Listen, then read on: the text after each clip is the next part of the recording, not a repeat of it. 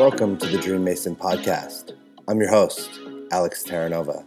A dream mason is a person who's brave enough to declare they have a dream and committed enough to do the work to build it. I know we all have a dream mason inside of us, and my dream for this podcast is to support us by giving us a glimpse inside the hearts and minds of leaders, creators, and innovators to help us unleash our inner dream mason. Because your dreams don't build themselves.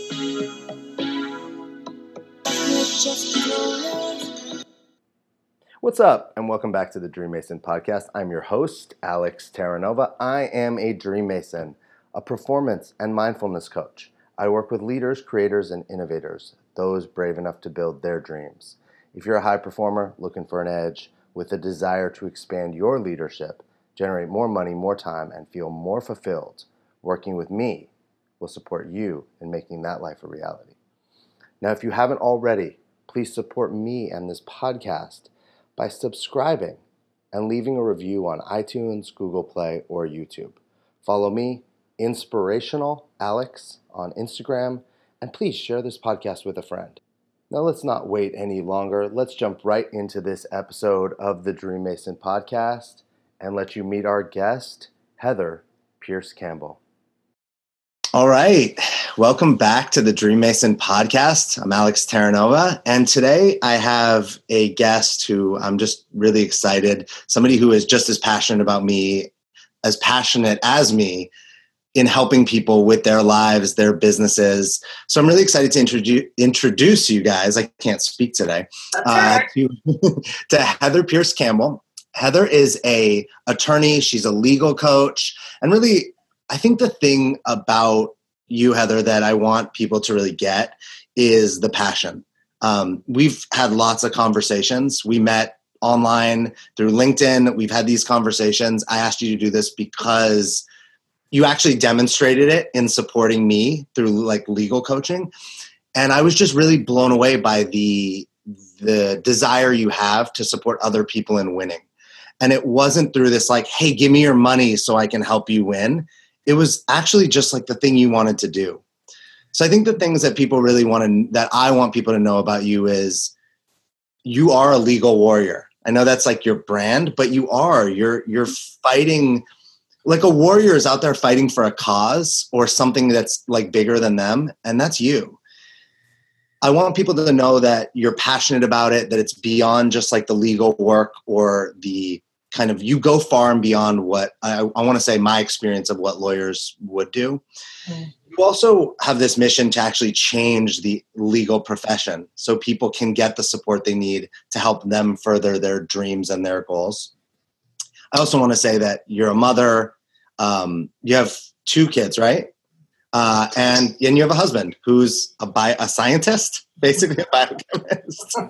Thank, thanks for being here. Is there anything you want people to know that besides that? Oh, thank you. That you know that was a great introduction, and I appreciate your personal insights into your experience with me. Um, I do feel like a legal warrior. Like when I was creating essentially the brand name for my online business, you know, I played around with a few, but that one, you know, the legal website warrior, stuck with me for so many reasons, and I just went with it, and I've gotten great feedback about it, which makes me happy because I feel like people especially once they interact with me, like they understand what I'm about. And I care so much that people know that. And I care, yes, that legal support is delivered differently, um, including to the entrepreneur, you know, the entrepreneur um, community in the United States and the small business, the small online business community, because that as a group, they are not well served by our traditional legal market. And I witnessed that for years before creating my new business. So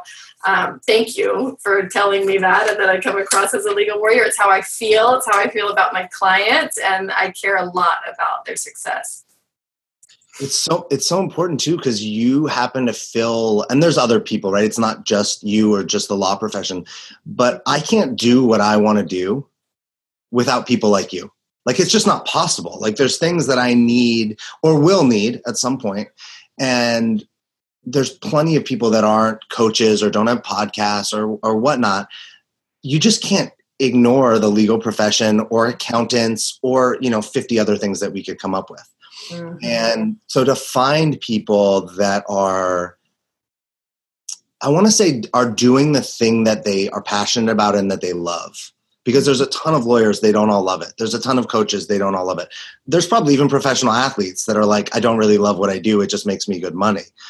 So to find someone that fits that to support you in your business i think is so key. And it just reminds me that as i go out in the world and look for people it's always to look for people that are like that that are just as passionate about what they do and have them join your team mm-hmm.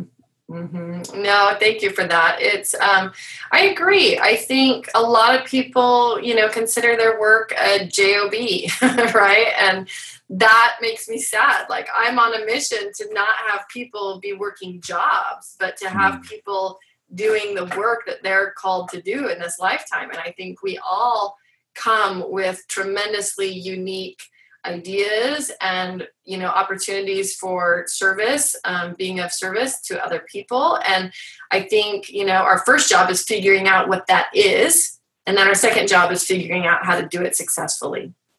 And when people can do that they get to support their families or themselves. They get to contribute to communities. They get to be of bigger service in the world and that's what i'm committed to.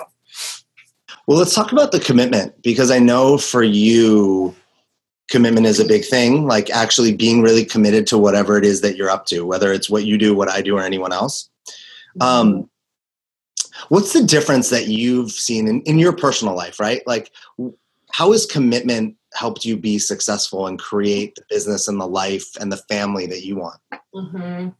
You know, great question. Um, commitment, I think, is one of those words that gets tossed around, but you see, like in a person's life, whether they're living commitment or not, right? And I think, um, at least in the online world, and I'm I'm lucky to work, you know, by and large with like who I consider to be really amazing people and amazing clients, and um, and yet there, I feel like even in the online space and the space of people that I serve there are probably a certain amount of people doing something because they think it's what they should be doing, or maybe they're doing it in the way that other people are telling them that they should be doing it. And um, that's, you know, like I'd love for people to stop that. and I think commitment really only comes when you are so clear on what it is that you either want to create or should be doing with your life that like there's no other alternative and I think that's what commitment looks like is that true, deep knowing of what it is that you really are here to do. And, um, you know, everybody's path towards sorting that out looks a little different. But I think, you know, you're asking a lot of the same questions. And sometimes that means you have to try on different things. And so, commitment to me can even sometimes look like quitting right you and i had this discussion before the call started today that you know perseverance is key. But I do think sometimes it means trying something out and saying, you know, that's not it. So quitting can even be done on the path of perseverance and commitment to figuring out what it is that you should be doing. But once you know, you know. And that's usually when people show up at my door. They have the thing that they have figured out that they should be doing and they want to do it the right way. So that is why, and I have it in my messaging like, I my clients are people who are really serious about what they're doing. They want to do it well, and they are planning for success, which is why they're at the point of, you know, um, making decisions involving legal support. Because people who are just dipping their toe in the water or trying something out, they're not at the point of getting legal support. And then, what about for you personally? Like, where has where have you been challenged or faced with your own kind of commitment battles in your in you building your own business or you you know being a mom and a wife. Mm-hmm. absolutely. Um, well and i you know for people that know me i talk pretty openly about my journey so i'm happy to share this part as well but um, you know my truthfully my biggest uh, my biggest challenges when it comes to commitment have probably shown up in my personal journey to becoming a mom so even against, you know, when I talk about building my newest business, which is the legal website warrior, right? Online legal support for other online businesses. I I've done that against the backdrop of what I have labeled like climbing my personal Mount Everest. So when I got married, my husband and I, we knew we wanted kids. And, you know, at the time I was 34, 35, he was 40. We didn't know, like, were we going to be one of those couples that had to try for a while, right? I've had sisters that took a, it took like quite a while to get pregnant. So I assumed like maybe I'll have the same struggles. And so we tried right away and got pregnant right away. But turned out like staying pregnant for me has been one of my biggest struggles. So we, you know, it took us seven years and seven pregnancies and literally like multiple near death experiences for me to get our two children. And yeah, if we had met younger, started younger, like I maybe would have had three or four. We're pretty elated to have two and truthfully we had reached a point of acceptance around just having one you know after we were able to have our son aiden but there was some part of me that knew like I had a baby girl coming to me. I just knew it. And it took, you know, five more years of trying and like literally some of the heart and I'm pretty tough physically. Like I've got some stories that make people kind of sit back, but this, I mean, blew any other previous, you know, physical difficulty out of the water. I mean, this journey has been the most intense thing in my life. So, um, here I am now with an 11 month old baby girl. And like that, getting even like surviving her pregnancy took the most extreme commitment like I've ever had in my life to get through something. So, yeah, that's been, you know, quite the journey. And luckily, I'm able now to look back and say I did it and it was all worth it. But in the midst of it, like I, there were several points where I literally didn't know if I would survive. So you said seven years and seven pregnancies. How do you? I mean, look, people. We all know people that have had like one, you know, mm-hmm. let's say a pregnancy that didn't go the way that the person wanted it to, mm-hmm. and the emotional impact is massive, right? It's it takes a huge. I've known a few people, and you you can see it just all over their being. Mm-hmm. So you had to happen seven times. How did? How were you even capable of like? like picking yourself up, putting it kind of back together, and like swinging the bat again, basically, mm-hmm. because a lot of people would have quit, right? Like, oh, let's adopt or whatnot. Like, what had, and even your husband, because you said near death, which mm-hmm. applies you, not unless you were killing him through the process. Yeah. um, but, like to have him also say, like, I'm willing to keep going because there's a potential I could lose my wife. Mm-hmm. Yeah, it. um you know, again, I think it comes down to, and for me, I had a deep knowing. Like, I really believed that we had a second child coming. And the interesting thing is, at each point, like at each new pregnancy, I was as optimistic as I was the first time. Like, I, I literally, there was a part of me, and maybe it's just kind of my eternal optimism. I trusted the universe and I trusted that things would go how they were supposed to go. And so yes, it was devastating at each point when you know um, things didn't go how I wanted them to go. It, and certainly there were times where I thought, my gosh, like is my body not designed for this? Am I not capable of doing? Like, is there something wrong? I had all those typical questions, right? And yet, like I've always believed in the resilience of our physical bodies and i've always like in my mind i know that i'm good at healing. Like i've i know i've been through really hard stuff before and i know like i'm capable of healing and our bodies are designed to heal. It's literally what we're doing every day of our lives is healing. So i just held on to that belief like you know i'll heal and we'll get through this and try again. And the only time i ever questioned like can i keep going was after our sixth pregnancy. So our first two, we had two miscarriages before Aiden. Um, the first one we didn't know why. The second one was um, some genetic abnormalities. It was a pregnancy that also stopped itself. Um, and it was, it's called Turner syndrome. It's the equivalent of Klinefelter syndrome, which is essentially missing chromosomes, right? And so baby girls that are born with Turner syndrome tend to like have heart problems and they really shorten stature. Anyways, but we had to push really hard to get the fetal tissue tested.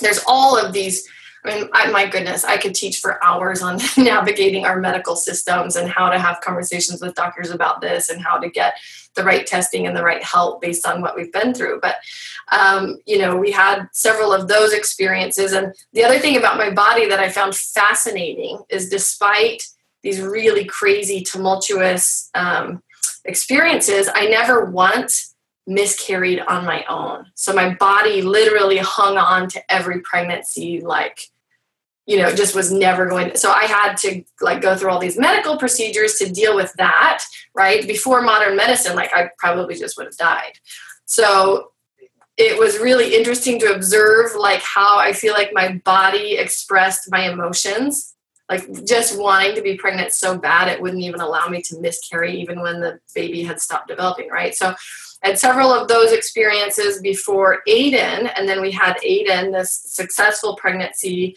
By and large, things went well, right? We've had our own struggles with Mr. Aiden since, but he's an amazing child. And then we've had four more pregnancies, and they involved um, what's called a corneal pregnancy. So we had one um, one pregnancy after Aiden, and then I had a corneal pregnancy which is so an ectopic pregnancy you've probably heard of. An ectopic pregnancy is where I don't think I know. I don't think I know. I know. You're going to get a mini lesson. I know nothing. I'm yeah. I'm getting educated. so I'm just explaining like all of this leads up to essentially what was like close to my breaking point. Um, a corneal pregnancy so, an ectopic pregnancy, I think you have one in a thousand chances of having an ectopic pregnancy. An ectopic is where the, em- the embryo embeds right where your fallopian tube meets the uterus. So, it usually results in removal of the fallopian tube if it's caught after seven or eight weeks, which they usually are, right? Unless you have a history of really crazy stuff related to pregnancy. So, a corneal pregnancy if you have an ectopic pregnancy of those, right, one in a thousand chance for ectopic, of those, you have one in a thousand chance that one of those is going to be a corneal pregnancy. And that, um, actually, sorry, I explained that wrong. Ectopic is where the embryo embeds literally just in the fallopian tube. So that's why you usually you lose the fallopian tube.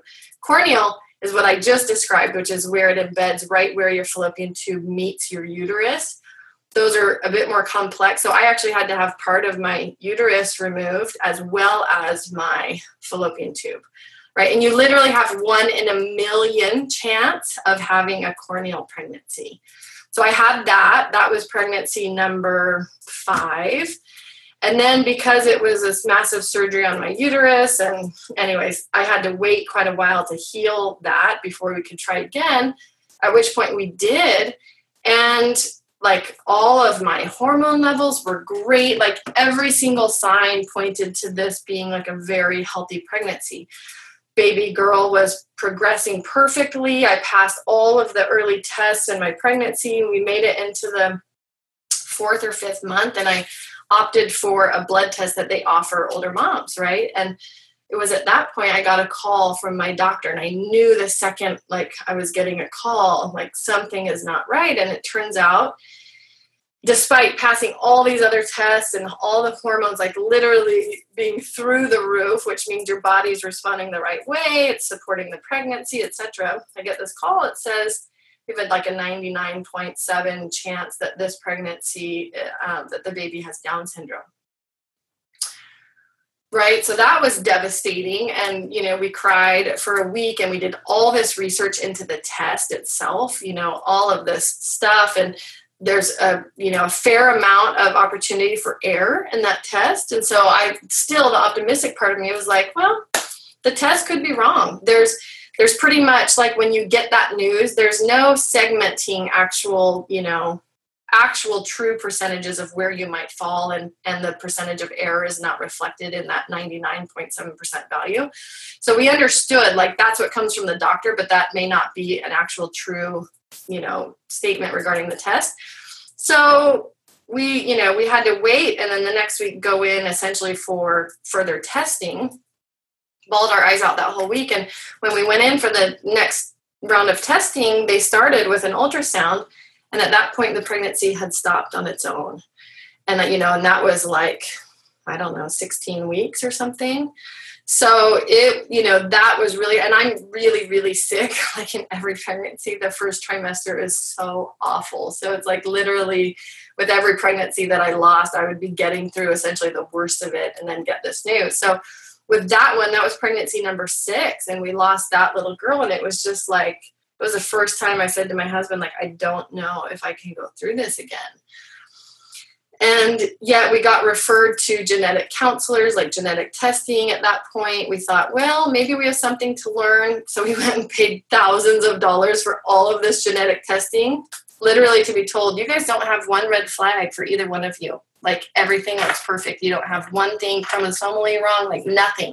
Not, and they test for like hundreds and hundreds of things. And so it confirmed what doctors had already been telling us, which is like, you guys are just having terrible luck, like terrible from an, a statistical standpoint, like the fact that all of these different things have happened to you, right? So that was interesting that medicine was also showing us and confirming what doctors instinctually had been telling us. And then that did lead into an in vitro like IVF process, in vitro, in, in vitro, I can't say in vitro fertilization, and then because of our particular history, like the part that we had to use about IVF wasn't really the, the getting pregnant part. We got pregnant really easily on our own. It was the chromosomal testing of the embryos.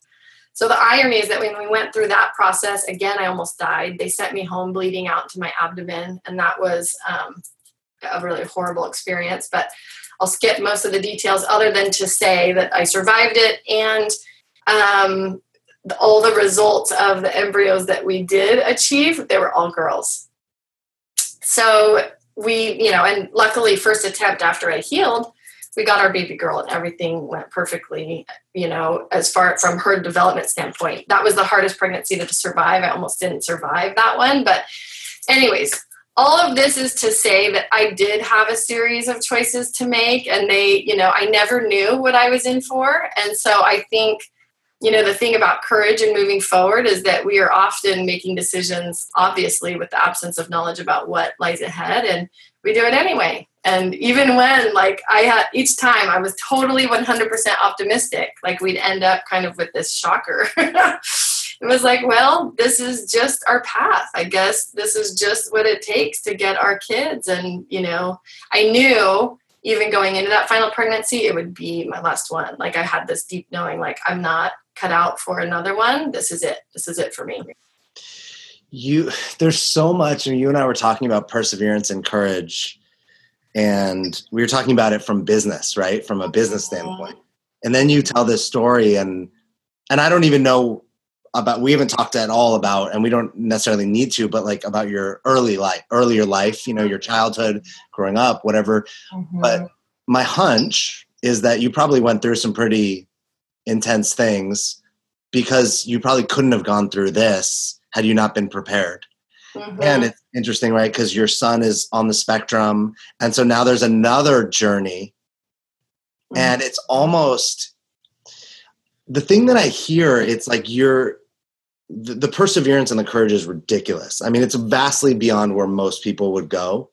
And and not even just with pregnancy, right? Most people anything we quit when it gets hard or when we fail or doesn't work out exactly the way we want a few times there's so much faith in your speaking and when i say that i like whenever i talk about faith I, I, always like to clarify it doesn't have to be for somebody listening like it doesn't have to be faith in god it could be faith in yourself it could be faith in the universe the process whatever but there's so much faith that you just kept kind of leaning into. Mm-hmm. and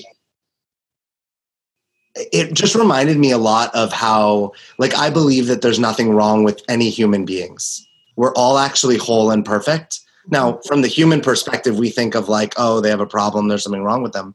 There's actually whole and perfect because that's the only way they can be. Mm-hmm. but i hear there's so much faith in that you kind of went through this process like there was nothing wrong. And we just have to keep going and it will work out when it's supposed to work out. Mm-hmm. How does that translate into like what you're up to now and what you want to be up to? Mm, that's a great question. So I mean, there's some obvious parallels. And actually, I love that question because one thing that I, for people that really know me, I can be very hard on myself, right? I get a very clear idea about I, what I want to achieve and what my vision for myself or for like the way that I want to be serving people in my business. And there are also like the reality of developing this business alongside the backdrop of being a mom to two young kids and my son. I think I mentioned to you, like my son, we spend right now 40 hours a month with him in therapy. And my daughter is 11 months and I'm a full time mom to her, right? So, literally, my business for the last six years, seven years, has been built in nap times, evenings, and weekends, right? That's it. Just like in the last month and a half, six weeks, eight weeks, I hired a little gal to come in and be with my daughter a couple days, you know, two or three days a week for three hours at a time. That's the first time in six years that I've had dedicated, like actual dedicated work time during the business day. So, so to answer your question though, I'm also very hard on myself around achieving things on a certain timeline, right? When I get clarity around what I want to do and what I want to be doing in my business, even though it's kind of you know, I'm truthfully unfair to myself because of the way that I've decided to prioritize being a mom first. You know, obviously, I'm not working you know eight or nine or ten hour days during the business hours of a workday. Um, and what i've had to accept is like there is a season like things happen in the right season both of life and seasons within the year and there's an ebb and flow to things. And at times i've been super frustrated at myself because i want things to happen on a certain timeline and yet um, this trusting in the universe is a theme that consistently shows up in my life and i always have reminders to do it because like i still have amazing things happening in my business and like the right people showing up at my door even when i feel like i haven't put in directed efforts for that one thing. And what i realized there's an exercise that i always tell people about that i love. There's a woman actually in california named andrea sharon she has a program, like a little mini course called Mondo Beyondo.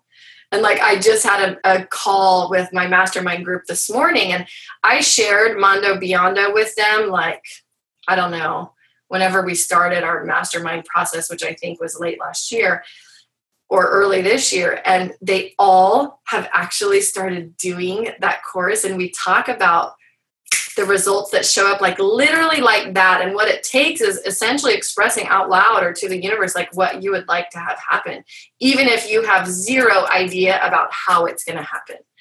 And this is the concept that i think is important both in my personal life and my work life is being really clear about the end goal and letting go of the fact that and i think a lot of us who are driven and determined think that like we need to do everything to get from here to there and we don't.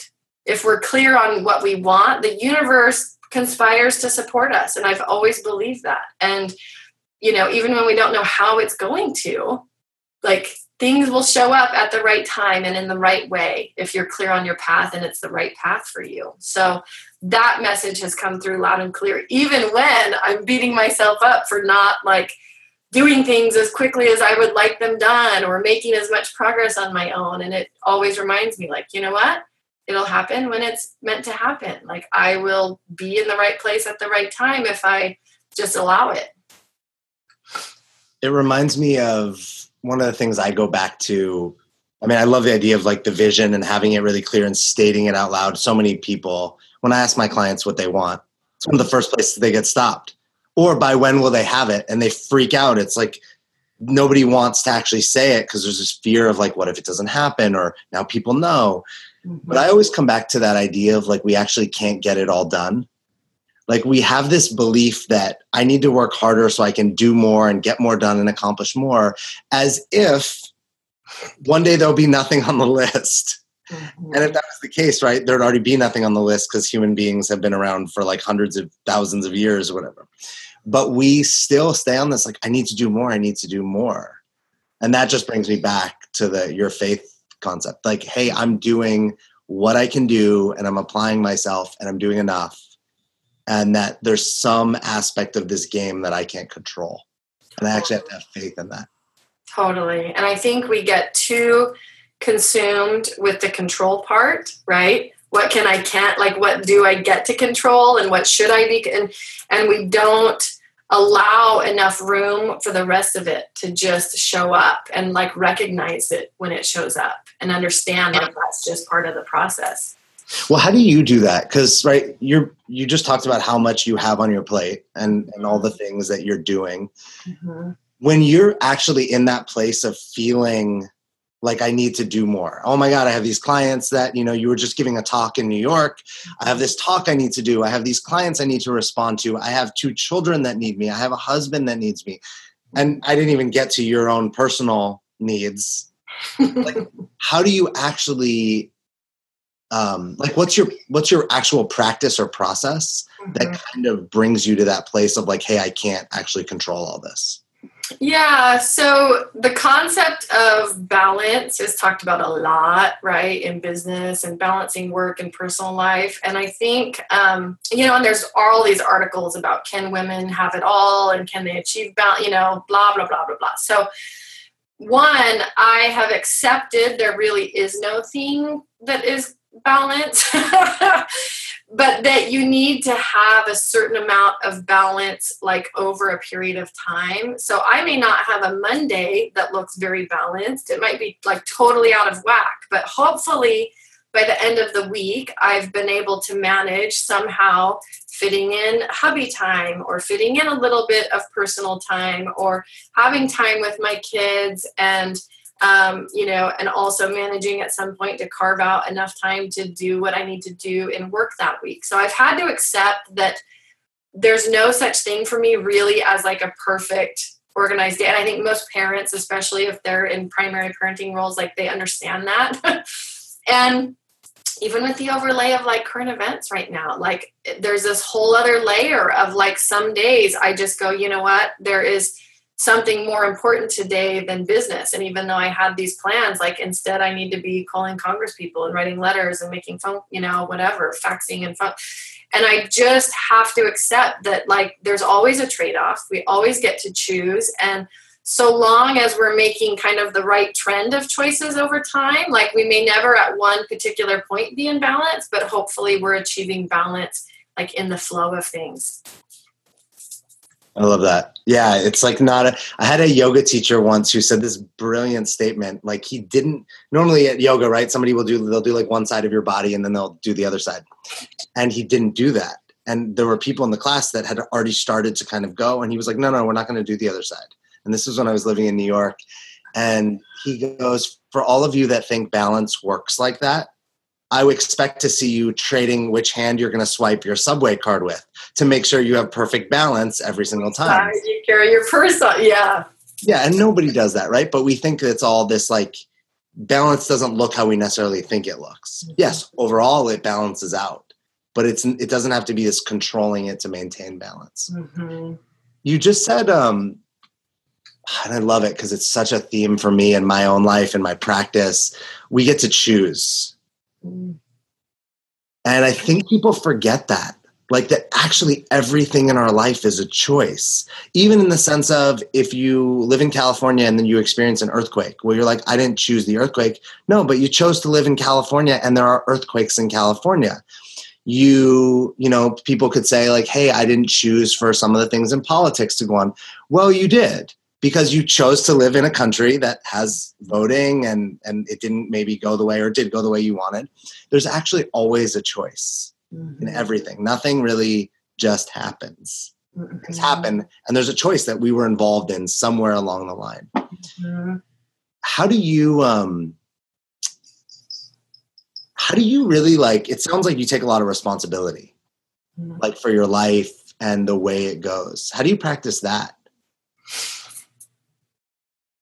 you know, I think, and thank you for acknowledging that. I mean, I like to think that I do. I know that there's ways I could take more responsibility, right? So I'm human, and there are days where it's like, oh, if I only could find a babysitter that was capable of like watching both my kids, right? So in our life, like that's one of our struggles is mm-hmm. not keep, being able to keep it maintain. So that also impacts like whether my hubby and I get time together. So, you know, yes, there are times where I definitely allow myself to feel victim a little bit, but in each given moment, I do believe we have a choice. And like at the end of the day, my choice might be to just sit next to my husband on the sofa for 10 minutes before I crash. And I still I have a choice about whether I keep working at that point or whether I just sit with him, even if he's vegging out and watching a TV show. And I'm not a big fan of TV, right? But we do have choices. And, you know, for me, I think going through sometimes in my life where you know i had to learn and face the reality of like look if i don't make the choice to be responsible for this the the disempowerment that happens from that of like recognizing my own contribution is that this problem never gets fixed. And i i think to my core i'm a problem solver. Like that's just who i am. So i think i came naturally a bit that way of like looking at a problem from the standpoint of like what's the solution? And it's what has served me really well in my legal career and figuring out some really complex scenarios with a lot of moving parts and tight deadlines and being able to resolve those where previously like whole teams of attorneys were involved and couldn't get that scenario resolved. So I think for me, like just the problem solving part of my nature is really strong. And that also supports me also looking at things and saying, okay, what is my role? And then, you know, I think selecting the career that I went into, a huge part of my early legal training, because since day one, I had a very strong interest in alternative dispute resolution a whole series of books written by the program on negotiation at Harvard, right? So getting to yes, getting past no, difficult conversations. Like whether you're, I mean, it doesn't really matter what you're doing in life, you should read those books. They help in the context of having difficult conversations, but you know the interesting part was a huge part of you know the messaging in the, those books is about taking responsibility for your part of the equation like stopping the blame game and instead moving into like how people contributed you know how they shared in an outcome even if it's one that they didn't want. And that the only the only way to move people past being defensive and positional is by owning your contribution right? Then they feel like you're human and also recognizing their perspective and allowing them to feel heard. And I'm not saying I'm an expert at that, but I think recognizing your own contribution in your own life. I mean, yes, we don't get to control everything. I mean, look at my journey. Like, I thought, given my mom's scenario, you know, she had six kids, no medical complications. Like, I thought, you know, I'm made to do this. I'm made to be a mom and to have children easily. And no, definitely wasn't my path to like easily have children. And so um, I never thought that that was going to be my path. And, um, you know, as far as um, recognizing choice and taking responsibility, it's, you know, yes, you have to recognize there's a certain amount that's beyond your control, but I think it's absolutely like so important that we take responsibility for what we we do contribute to. I mean, I just don't think there's any other way if you want to have a fulfilling life. Yeah. And I think when you can't take responsibility for the thing, like, right, I can't take responsibility for the earthquake. Um, and I can't take responsibility for a boss that is acts like a crazy person. Mm-hmm. But we do get to take responsibility and choose who we're going to be in the face of situations, which I think is the higher level conversation. It's like, okay, well, stuff's gonna happen because this is life. Mm-hmm. So who are you gonna be when the shit hits the fan, basically? Because that's your choice. That's where you can take responsibility. Totally. Um, like in regards to other people, no, we never get to take responsibility for other people, but we get to take responsibility for our boundaries and how we respond to people. And you know, it's um, there's a lot that people have control over that they don't often acknowledge. I think. Yeah, and I think people forget too that like you know you and I can have a huge fight, and let's just say, for argument's sake, like I actually caused it. Like anyone watching would go, "Oh, that was on Alex did that." You still, I think there's this thing where people don't realize like you could take responsibility and I could take responsibility. We both could take 100% responsibility it doesn't make me wrong, you right, or anything. It just actually means we're all owning our own lives. Mm-hmm. And the power behind that, behind that supports us to actually connect and reconnect and move forward versus if we're not, if I'm like, oh, I'll take 80% because, you know, she said that one thing and I'm still holding on to that one thing. I can't let it go. So mm-hmm. I think of it as like you're dragging like a dead body over your shoulder. That, that one thing that I can't let go of that I won't take responsibility for, mm-hmm. I'm just dragging it around. Mm-hmm. Yes, no, and I, I love that because it does. I mean, you illustrate in that one example how important the power of responsibility is. Like, it's a really powerful thing to take responsibility, right? And yet, I would draw a distinction between that dynamic between two healthy minded people versus because I've also had the experience in my life of like some truly toxic people. There's no amount of having that conversation that's going to move that relationship into a place that it should continue, right? So I think also recognizing like where it's appropriate and necessary in furtherance of a relationship or certain goals, and where it's also necessary to say, for example, I'm not responsible for what's happening over here in this person's life, and I'm not going to take responsibility for it, right? Yeah, well, and yeah, and I think the that's when we get the responsibilities to choose that, right? If we continue to involve ourselves with toxic people mm-hmm. or toxic situations, and then continue to blame the situations, no, now we're we're not taking responsibility that we we actually chose to be there. We chose to spend time with the friend who always at a child's birthday party gets hammered and causes a scene. like I love that. I, I come up with I always come up with the most random analogies and metaphors but like we're the one that invited that person and like we know that happens so then when they do that it's yeah. not really on us to get mad at them. Yeah. That's what they do. Maybe we shouldn't have invited them and actually taken responsibility for the impact of having to deal with that or whatever. That's right. That's right. Um what was the name? I just i want to uh, uh, what were the name of the books? Because i thought that was oh, really yeah. cool absolutely. So the first book there's getting to yes. Yeah i've read that right? There's getting past no. And those ones are really about dynamics in the context of negotiations, strategy, you know, when you have conflicting views and you're trying to negotiate with somebody. Um, the book I love, though, that's my favorite is Difficult Conversations. And that is um, by the same group. I think they kind of vary by book depending on who is involved. But Difficult Conversations is by Bruce Patton, Sheila Heen, and William Ury. Okay. Um, just look it up on Amazon. There's like a newer, updated version of it.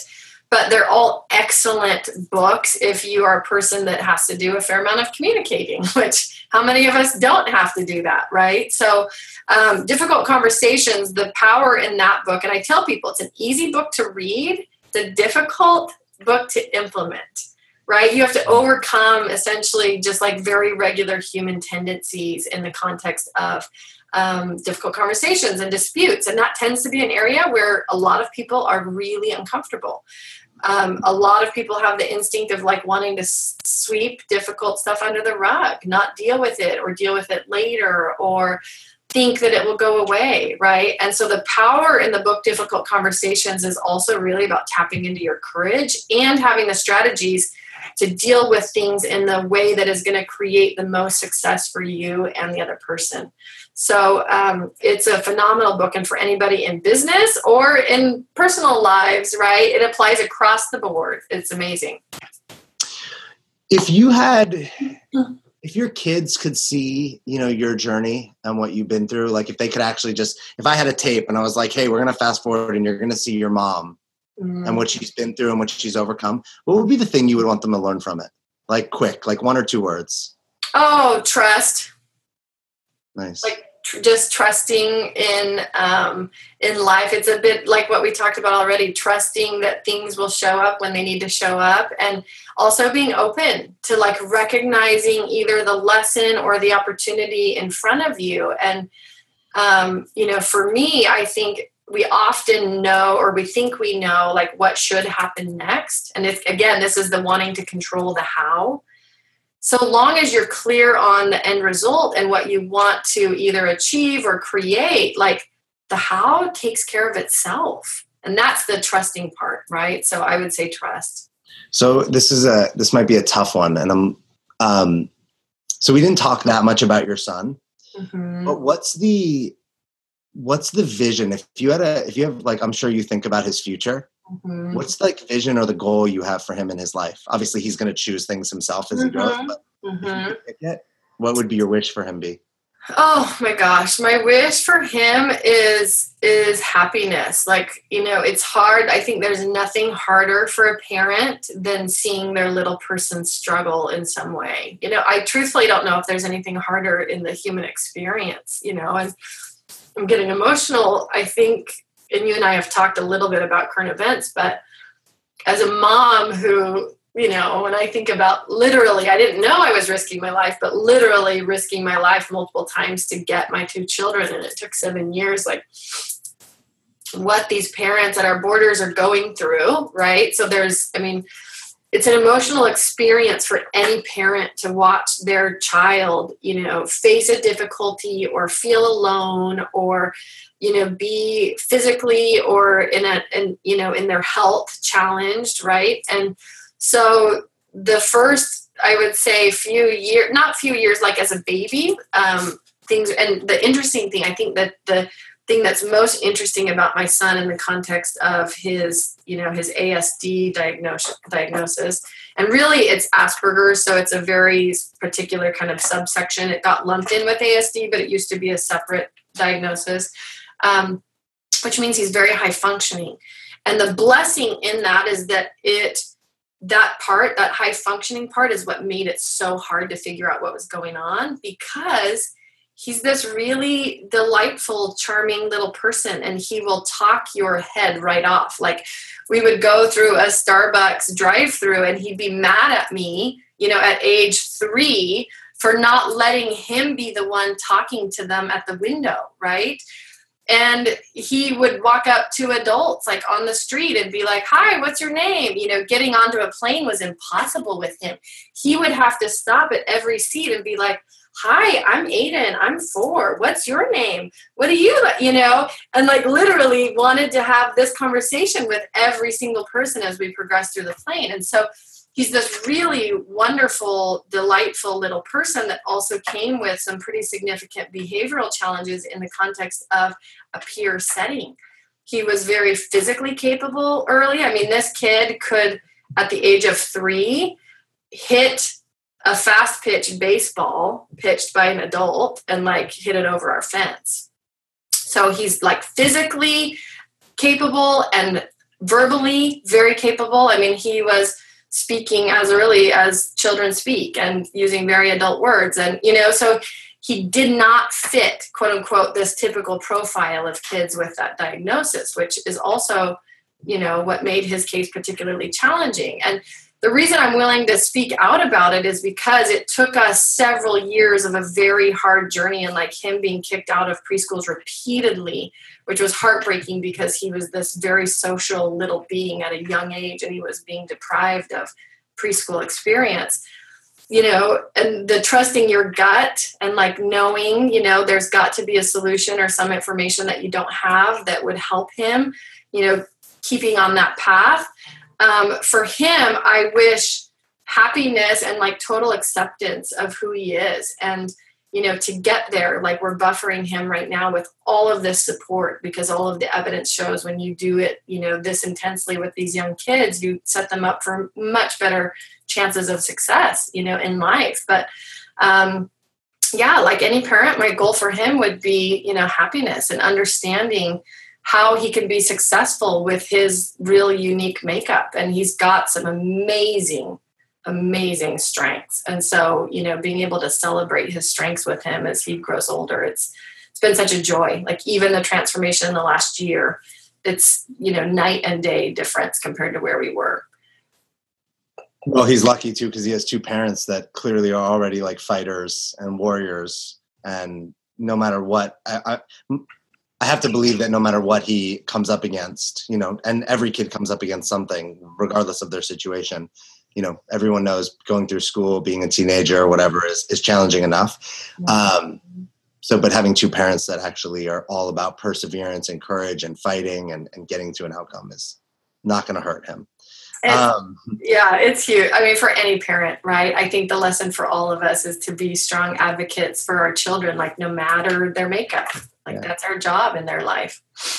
If who's the i'm gonna i'm gonna pull it back as we wrap mm-hmm. up like, yep. to, to who's the ideal who are the ideal people that you would love to work with that would like seek you if you know if if the universe was just sending people to you then they were knocking on your door who would they be um, so luckily, like I am working with people who are my ideal people. Um, and for me, those people always, the ones who show up and like either see or hear my messaging and resonate with, you know, the support that they need in their business and the way that I describe and provide that support they're people who know exactly what they're up to in the world. Like they're very clear on their path and they're also very clear on their commitment to their own success, usually for bigger reasons than just themselves, right? So it is why I say, I mean, I support and protect the businesses of world changing entrepreneurs. So these are people who understand their mission and they have big visions and big missions and they are in service to the people that they serve and that's how they think of it right and yes there's a strong business component in there right when you succeed personally like i said you support families you maybe support employees you support your community you contribute to the world like it a rising tide lifts all boats. And that's how i see you know success and supporting people in the niche of uh, people that i serve. And so they're people who are clear on their path they're committed to their own success and because of that like they show up and they're ready to go they know exactly that you know the support that i provide is something that they need. What's the best way for people to find you track you down or just learn more about like what you're doing and what you're up to? Yeah absolutely. So people can always find me online. My brand name and my website is legalwebsitewarrior.com um, so there's lots of great information and articles on there for people who are exploring what you know legal support in their business looks like or have particular questions. Um, I also, as far as social media goes, even though I have like for example a Facebook page, it's just under my name Heather Pearce Campbell. Um, and Pearce, by the way, is spelled P E A R C E. It's the unusual spelling.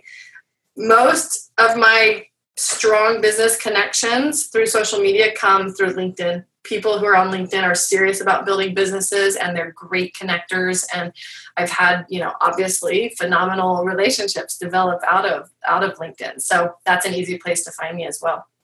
Awesome. So so just any, you know, people that are listening to this that um I hear people that are like driven, motivated, passionate, successful, and yet the ultimate goal and cause actually is about a bigger picture than themselves. Mm-hmm. Um, you are the person to call. I mean, I, I can definitely uh, say myself, like I, you and I have talked and done a little work together. And well, let's just say I wouldn't have you here talking to you on my podcast if I didn't, if I can actually vouch for you.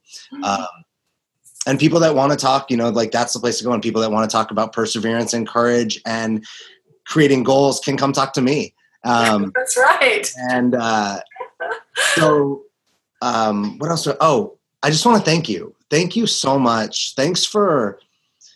I always say this is a little joke that I have, but whenever I have a client or even now somebody on the podcast that gets emotional, I'm like, I did it. I, got, I, got, I, did, I did the thing that I got into their heart space. Um, but thanks for having the courage and the the the courage to be vulnerable publicly, mm. um, to share your your struggles, your triumphs, your your journey in general, because it's all an ebb and flow, right? You can't have the triumphs without the the, the pitfalls. Mm-hmm. Um, but thanks for the openness. You know, I don't know that I I didn't realize we would get so much into the pregnancy story and I didn't realize emotional challenges, but I think it's really important. And so, thanks for actually blessing all of us, everyone listening, to share your journey, because I'm sure somebody hearing this is having some sort of struggle that they just keep running into the wall. Mm-hmm. And what I got more from you than anything is you can actually run through the wall, you can go over the wall, you can go around the wall, but it doesn't always happen the way we look like. So thanks for sharing your journey with us for that. Oh, thank you. Well, I appreciate the opportunity to have this conversation with you. I mean, I think it's so important that we talk about the realities of like pursuing our dreams against the backdrop of real life, you know? And it's not just all like glitzy, glamorous stuff. You know, people have to really get through some things. But I love your visual of like, yeah, you can sometimes have to go through the wall. So it's how we do it. Thanks again. I really, really, really appreciate it. Thank you. You as well, Alex. You're welcome.